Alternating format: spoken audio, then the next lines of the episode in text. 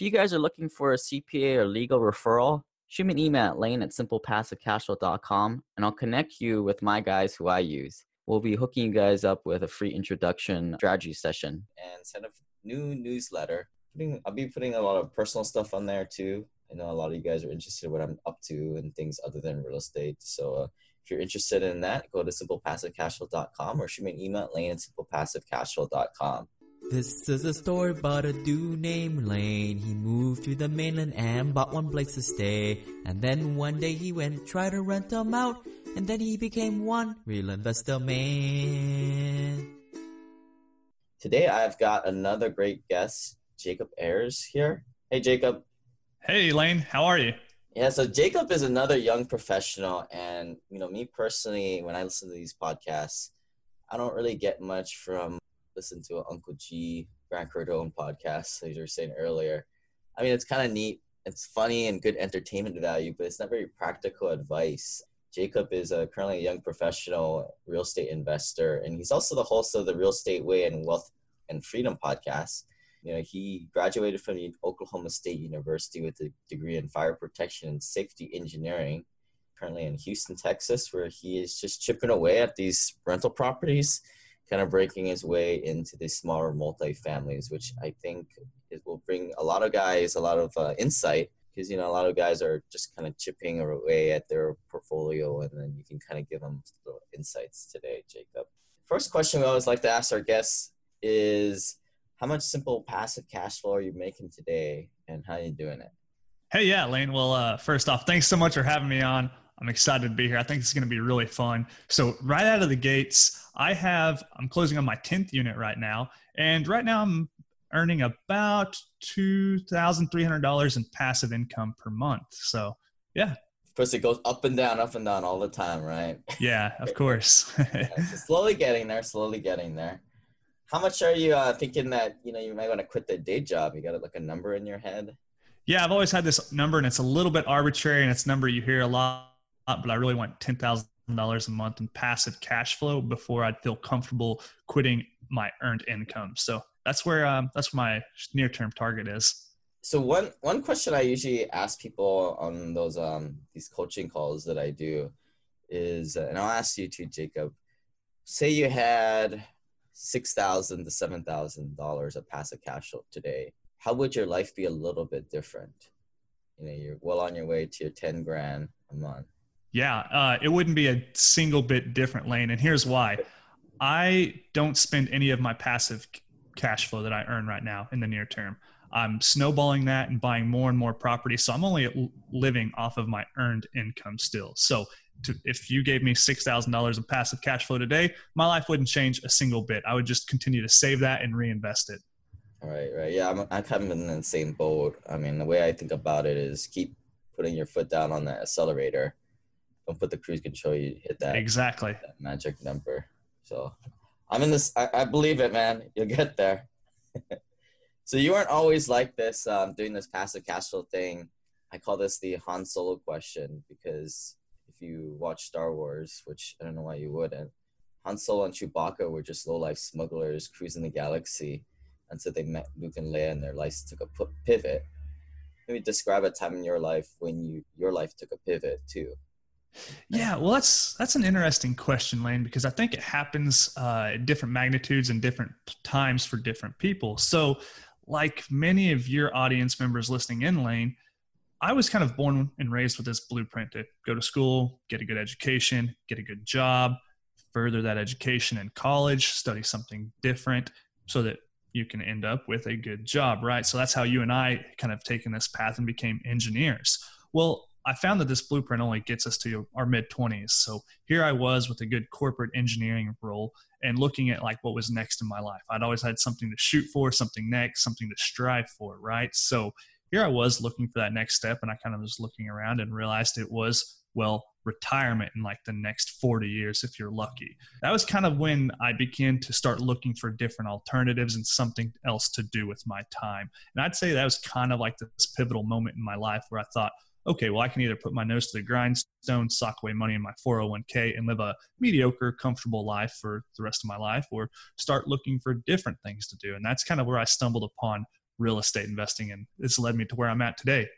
Yeah, so the listeners want to go and download the, the book that I did, Simple Passive Cashflow backslash book. I identified a few things that happened in a bunch of people's lives that were kind of the change that happened, or like the trigger that happened at work. Like, um, you know, some people, they got laid off. Uh, one person got fired because of other people's doing.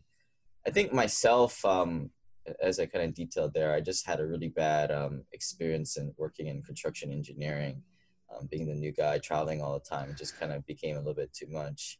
Do, do you remember, like, specifically what it was that one day you came home and you were like, screw this, this sucks? Like, well, it wasn't anything so dramatic like that. There were no like impending sense of doom or layoff, but it's kind of a little bit of a funny story. So I'm sitting in my cube one day. I'm working on Excel spreadsheets like all engineers do, right? You put everything in Excel spreadsheet from your personal to professional life. It's just all in Excel. So here I am. I'm like, okay, I'm making a pretty good salary here.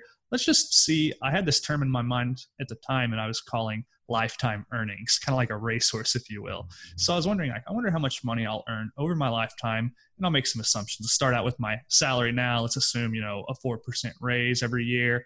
Maybe in year five, you know, jump up ten or fifteen percent, you know, from yeah, I'll get manager level, and then maybe yeah, right. Director. So, so I've got this Excel spreadsheet built out, and I'm looking at it. And I'm like, okay, my lifetime earnings, if I work from now till I'm sixty-five, are going to be, I don't know, let's say it was going to be like three or four million or whatever it was. So I look at this number, and I was just like, man, that's so disappointing. I'm going to work my whole life and only earn three or four million, or I can't remember what the number was, but it was something along those lines. And I just thought, well, I've always thought that I would make a lot more money in my life than this. I've always thought I'd be much more successful. So this route's just not going to work for me. This, this path is just not going to fulfill what I need. So I went back to the drawing board, and that was kind of where I started looking for things to grow my wealth potential through. So that was kind of my like aha turning moment. So not so dramatic. I wasn't laid off or, you know, had some kind of dramatic event, but that was kind of what triggered my head to like start thinking differently.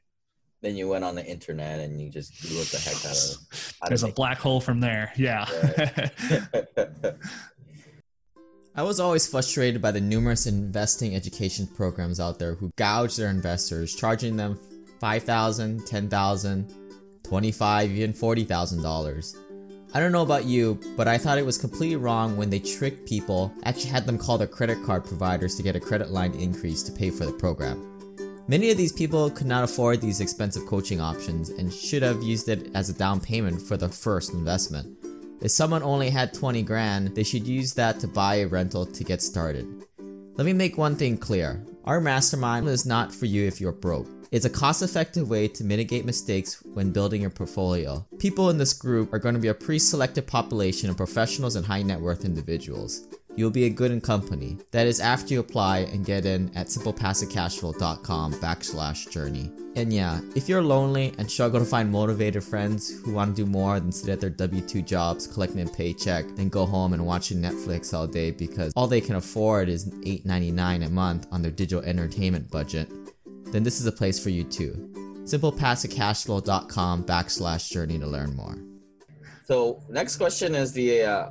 worst life or business moment, and what did you learn? What was the lesson learned? Maybe something clean, some advice here, not make the same mistake.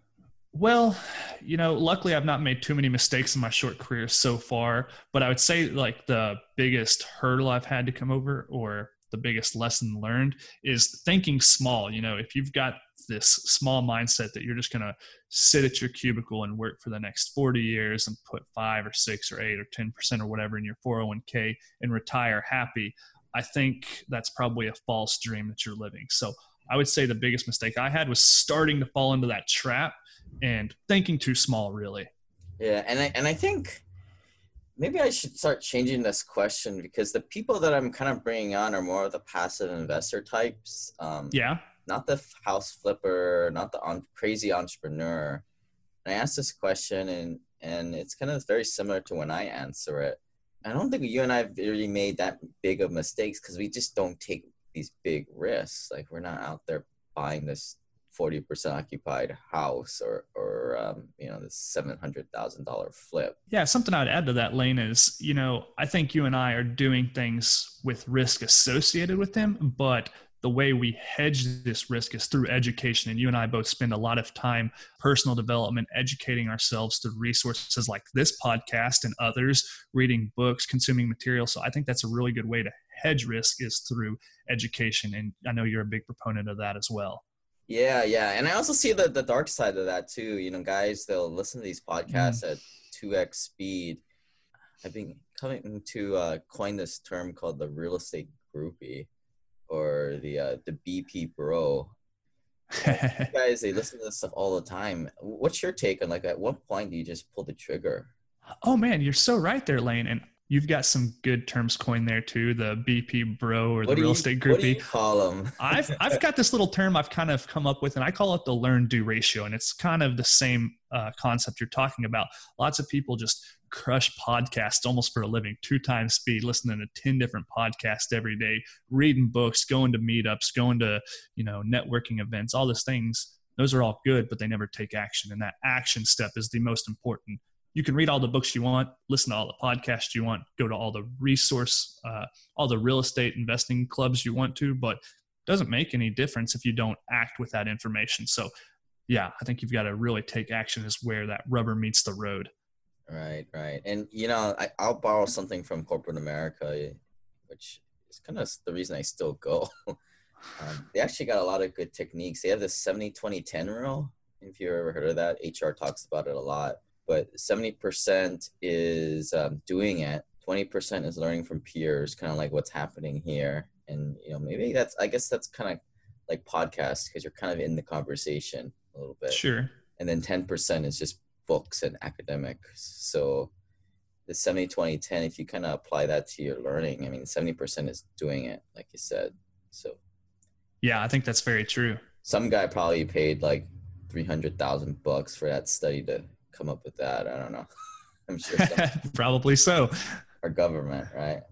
Right. So, next question here. What is a two-week experiment and a six-month project you've been working on? I know the, the last time we talked was back in November, so a while ago. We kind of talked to us a little bit about what you've been working on and then what's up for the next six months. Yeah, so uh, a six-month experiment I've been working on is uh, meditation. So I'm kind of a high-strung guy. I always like I wake up, I go, go, go. So having to sit down and just take ten minutes and do absolutely nothing is pretty challenging for me. So I've been working on that, uh, just trying to meditate every morning through the Headspace app. I find that really useful. It's just this free app, or there's a paid version on your iPhone or Android. And uh, it's a guided meditation uh, course. So I really like that. And the other question was a two-week project I'm working on. Is that it? Yeah, I guess um, like uh, I'll add on to that. Um, another good Headspace app. Um, Headspace is a good one. It's like very, uh, you move from, you progress from each lesson to lesson. Another good one is Insight Timer. Uh, that's another good app on the Apple. Okay. I don't know if it's on Google, Android. I don't really care. I got Apple. Yeah. With the program, but Insight Timer, I might want to try that one out too. Okay. Yeah, cool. Yeah. I'm not very good at meditating, so I could use any of the help I get. And uh, it's just the first one I came across was recommended, but I really like it and it helps out. I think it helps me kind of clear my head and start the day with like a fresh mindset. So yeah, it's been working really well and I'm going to try to keep going with it. Yeah. So in terms of investing, what are you kind of looking at for the next uh, couple deals? What's your criteria that you're looking at? You know, I invest for cash flow, Lane, like many people out there, especially young people. I invest in markets of Oklahoma and Texas for the audience members that are listening that are either in Texas, less likely in Oklahoma, but are familiar with those markets. And I'm in a small multifamily space right now. So duplexes, triplexes, fourplexes. And uh, I'm going to probably grab a couple more of those up, kind of build my cash flow. And I'm really looking to start transitioning into small to medium-sized multifamily properties. So what kind of, what's the unit count for that? Because I think people are all over the place with. It is vague. Like, you know, good point. You know, if I say medium-sized multifamily, what's that mean to you? Probably means something different to me. So what I mean by that is approximately eighteen to fifty units is kind of the next target uh, size I'm going to start looking at.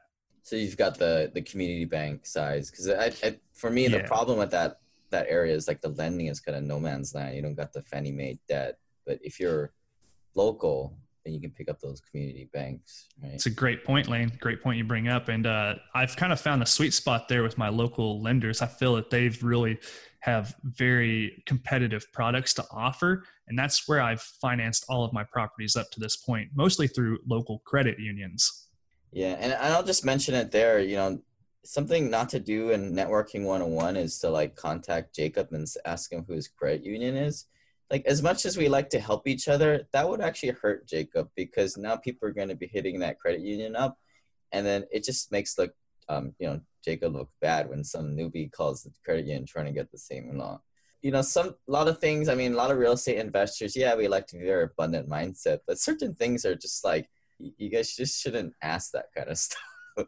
Yeah, it's hard to figure out what uh, what real estate investors are willing to share. Like, you ask for a recommended resource, like a book or podcast. Absolutely, P- many people are going to give you their you know recommendations. Maybe for a contractor, not so much, because that contractor's time is limited, and they want to right. or a broker know, too.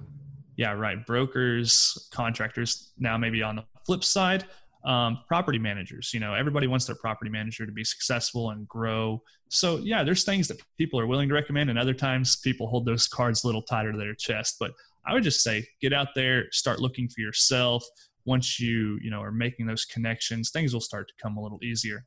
Right, right. Go and get some vendors of your own. Maybe you haven't even worked with them, but you at least interviewed them, and then you can say, hey, Jacob, I tried these four community banks, and this is what I got back from them. Have you heard of them? And then they yeah, yeah, exactly. Now you're going to have a conversation at that point. Right. Very true. Good points. Uh, what is your simple passive cash flow number that you're working on? And I know you mentioned it's ten thousand dollars a month, but you know, what's that, that higher level cash flow number? I think when you're kind of definitely on cruise control. Are you asking beyond that ten thousand dollars a month? Yeah. Or is it, is ten thousand dollars enough? No, ten thousand dollars is not enough, as crazy as it sounds. You know, I haven't really quantified what's beyond that point, Lane. Um, you know, I want to achieve this ten thousand dollars a month passive income by the time I'm thirty, which is two years from now. So that's kind of been my near-term goal. And really, I haven't looked beyond that in a quantifiable measure yet. So it's a good question, but one I don't really quite have the answer to yet. So let's just say you had like twenty thousand dollars passive a month. What would your kind of your day be like? If you can kind of picture that, what kind of projects would you be working on? Would you st- be still picking up properties or?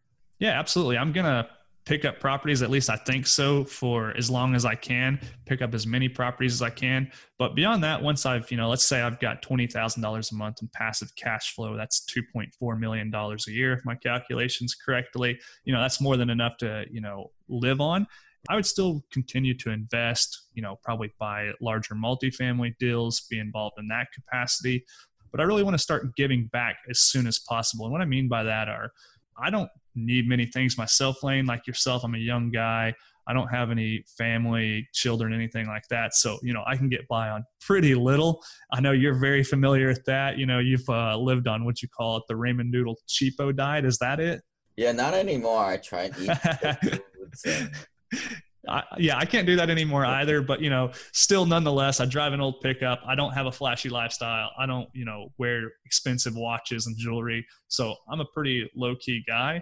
So where I'm getting at with all that is, it doesn't take much to satisfy my personal needs. So I, once I have that cash flow that you're posing, I would be able to then help other people through organizations that I, that I like. So, yeah. Yeah. So I, I'll kind of say, I, I wasn't a real big car guy before, but then I got a Mercedes, and I like cars. You know, and they're not, it's not that expensive. I mean, the, the lease is like less than five hundred dollars a month. So, I mean, you'll get there.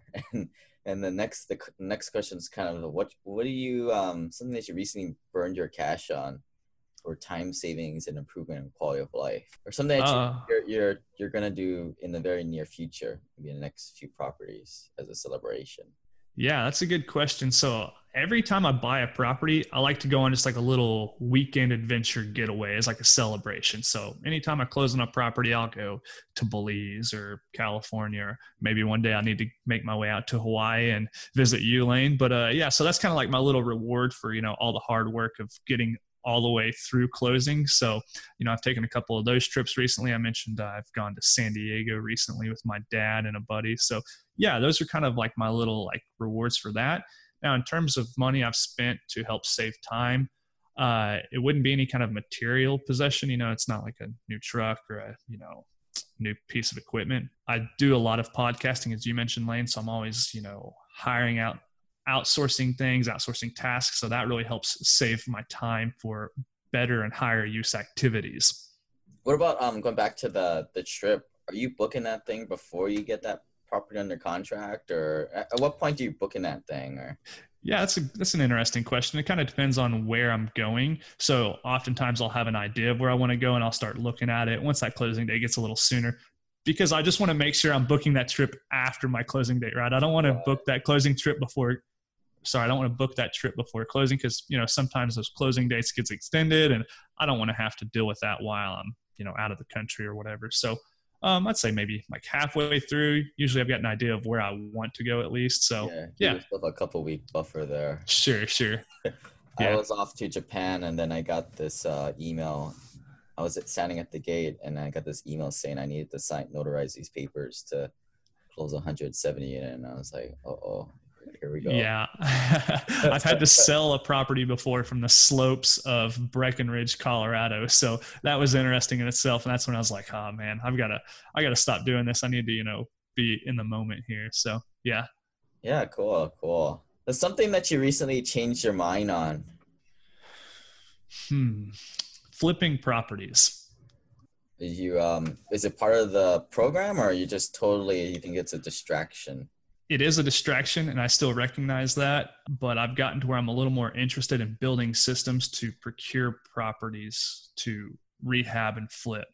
I used to think like, you know, that's just another day job. I don't want another day job, which is true, but I've really gotten interested lately in building systems and processes. So I want to build some more or less like a small house flipping business to then use the income from that business to invest in passive buy and holds. Yeah, yeah. And, and I'll kind of tag along that. I mean, I always said flipping is kind of a more active activity. It absolutely is. As I try and like sell off my on my single family homes, I'm realizing that they're not selling like hotcakes, maybe because it's probably my pricing. But what I'm doing is as they come vacant, naturally become vacant, I just fix it up, you know, maybe put in twenty, thirty grand. And then that gets it into the re- retail status. And then it goes like in a few days and with at a higher price. Sure. And, um, so I'm not really setting out to do the burst strategy, but definitely um, I was like, well, now I realize why these guys like to do this. Just like it's popping the price. But yeah, I mean, it's, it's a lot of work, a lot of risk too. Yeah, it is. Is that something that, you know, is that how you got your first few properties and you kind of fixed it up on your own, or did you just more go with the turnkey route? Yeah, let's let's talk about my very first property, because it's a pretty fun story and it will probably catch a few eyes. I bought my very first property for twenty-five thousand dollars, and many of the listeners out there are thinking, twenty-five thousand dollars property, what does that look like? Well, yes, it, it one, it does exist. It was uh, livable, it was rentable, it was rent ready when I bought it. So this was in my home market of Oklahoma. I bought it with traditional financing, twenty percent down. So I paid five thousand dollars down and some closing costs. I rented that property out for, I believe at the time it was four hundred seventy-five dollars. So very small numbers here, but yeah, um, to answer your question, I bought my first few properties using traditional financing from local lenders. Right. Have you ever thought about doing the, the house hacking thing, or? I have so much, Lane. So, you know, like many of us when we're getting started down this path of real estate investing, looking at BiggerPockets and all these podcasts, it's a very popular and well-mentioned strategy out there, especially by guys at like BiggerPockets. So, BiggerPockets, you know, bros. Exactly, yes. Well, so I really wanted to buy a fourplex, possibly a triplex or a duplex in my home market of Houston, Texas, where I currently live. But the properties where I wanted to live at, I couldn't afford, and they wouldn't cash flow or even come close to being economically feasible to buy and house hack. So I was kind of at this crossroads, and I've tried this strategy for very long. I've looked at hundreds of properties. And if anybody's out there listening that's familiar with Houston, Texas, I live inner loop. I was looking for properties inside the loop. Well, the properties that are inside the loop are priced at, you know, sometimes upwards of two hundred thousand dollars per unit. So sometimes you can find a four hundred thousand dollars duplex, even upwards of a nine hundred thousand dollars fourplex. And you and I know right off the bat that those numbers just don't work out very well. Right. You're not going to cash flow, especially living in one unit. So I tried for a very long time to make this house hacking strategy work before I had to finally just give up and say, you know, I'm just going to invest where the numbers make sense and live where I want to live, even though those two places are in different areas. Right. And that's kind of buying properties outside the loop in Houston. Locally. Or or very far outside the loop in, in Oklahoma. Right. That's what I was kind of wondering. I mean, a lot of guys, they, they think they're going to do this house hacking strategy, but you're a twenty-eight-year-old bachelor, and I think you're getting a little too old for that. These yeah, guys it's older. Definitely nearing that term. So yeah, it's starting to become, you're becoming a little bit too old for that, I think. Yeah. And I mean, if you're out there and you're twenty-eight years old and you want to do that, great. I say it's it's still a good strategy, especially if you want to live that kind of lifestyle. Go for it. I think it's a great strategy. Heck, if you're thirty, forty, fifty, doesn't matter how old you are. If you're willing to do that and make those sacrifices, I think it's a brilliant strategy to get started investing in real estate. I just kind of missed that boat. It really wasn't working for exactly how I wanted it to. So I've given up on that strategy and moved on. But yeah, if you're thinking about it, I'd say at least look into it. Yeah. Yeah. And and to your point, I mean, doesn't have any rental properties under their, their belt. And they're kind of coming in late in the game and they just low on resources. I guess that's just the stuff you got to do, right? You got to suck it up. Or if, if not, you got to do what Jacob did and put on a spreadsheet and realize like what's going to happen if you don't. Yeah, right. Simple, simple math. The math to tell you what to do. So in this seller's market, um, you know, think of like a new guy coming in and he doesn't have like significant level of cash flow nor liquidity. What do you think they should be investing in? Say they are only able to save like five grand a year and they've got maybe about ten, twenty grand of liquidity savings. What should they be focusing on at this point? Well, okay. So this person doesn't have a lot of money to spend as other, in other words, what you're saying, Lane. So I think you've really got to look for low entry point markets. If you're going to buy a property you want to live in, I think using an F H A loan is a great strategy. And what that allows you to do is put a very low down payment, sometimes as little as three and a half percent down. So you could buy a hundred thousand dollar property for three thousand five hundred dollars down plus your closing costs and all of that. So, you know, something in that price point, you know, this person could afford. If they're you not really interested, that you house hack that. You very well could too. I mean, you could buy a, a you know, a duplex, you could buy a single family home and rent out a couple bedrooms to some friends. Yeah, there's lots of ways you could do it, but I think giving that, getting that low down payment is a very good tool to get you started along your real estate investing journey. Tony Robbins identifies two large concepts that we're continually struggling to gain perfection at. The first is the art of fulfillment and the second is scientific achievement. So let's kind of tackle these one at a time. What's your secret or hack to the art of fulfillment? Yeah, the art of fulfillment. And so, you know, we kind of touched base on it earlier, but I'm a pretty simple guy. I don't need like a lot of flashy things, nice vehicles. At least at this moment, I haven't opened that can of worms. I'm really trying to hold off on, you know, going out and buying my first Mercedes. But uh, for now, my two thousand four G M C Sierra is treating me just fine. So while that's going along, I'm just going to keep it as is.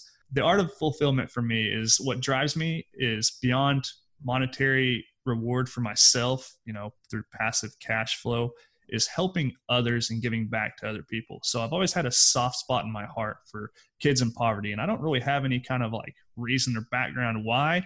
I just always soft spot in my heart, that is, for kids in poverty. So I've always wanted to be that person who writes a big check to a school or, you know, some kind of charitable foundation for these kids. So uh, that's kind of what drives me and fulfills me beyond just personal needs. And in terms of the productivity hack, one, Tony Robbins is such a great uh, leader and inspirational guy, and he's really pulls good stuff out of people just like this. I think this is a really good question. I would say just getting after it every single day. And that for me starts in the morning. So lots of people say, yeah, I just wake up in the morning. I've got a morning routine. And I used to think that was kind of like, you know, just a generic answer, but I've been waking up early for several years now, and I just tackle my day on my own terms, get it started, plan it out. I think the biggest fuel to my fire has been writing my goals down every single day. So it always keeps them at the forefront of your mind. and setting big goals and chasing it with even bigger actions. So I think for me, that's kind of been my productivity hack. Yes. Any, um, any quirky things that you do? Like if somebody follows you around and it's like, what are you doing that, dude? um, let's, let's think about that. Um, any quirky things? I'm sure there's a lot of quirky things that I do that I don't think are quirky. Maybe I ought to let somebody else answer this. Right. That you just developed it and it's just a part of how you do things, but it's just like, people are like, wait, can you show me how to do that again? Like, what did yeah. you just do? Hmm. Man, I can't think of anything, to be honest. I don't know.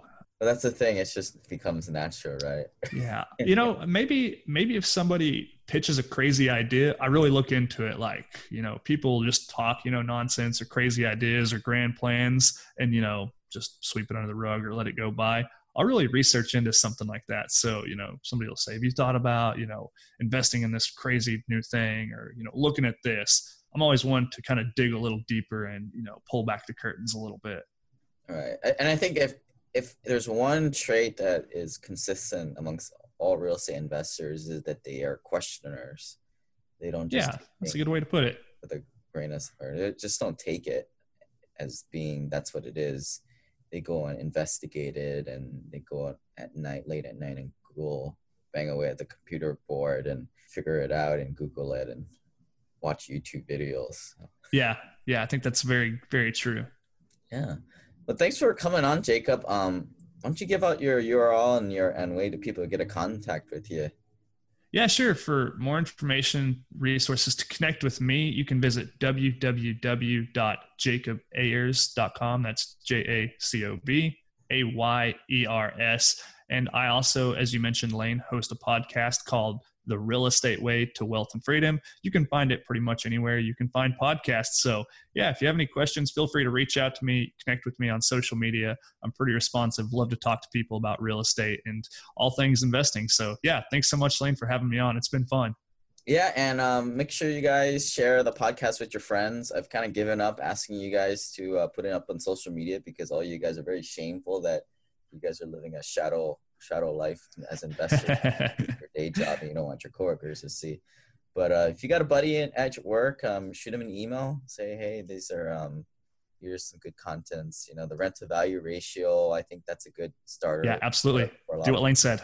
Yeah, because um, at the end of the probably in five to ten years, you're gonna probably be sitting in a place where you're may not be working, and you're gonna need to have someone to have. Uh, the midday lunch with, and I've got guys like Jacob that I can probably call when I'm bored in the middle of the day not doing anything.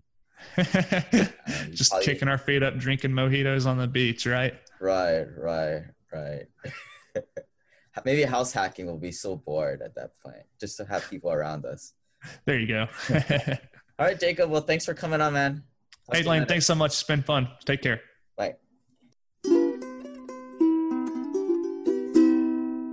This website offers very general information concerning real estate for investment purposes. Every investor situation is unique. Always seek the services of licensed third-party appraisers and inspectors to verify the value and condition of any property you intend to purchase. Use the services of professional title and escrow companies and licensed tax, investment, and or legal advisor before relying on any information contained herein. Information is not guaranteed, as in every investment there is risk. The content found here is just my opinion, and things change, and I reserve the right to change my mind. Above all else, do your own analysis and think for yourself, because in the end, you are the only person who is going to look out for your best interests.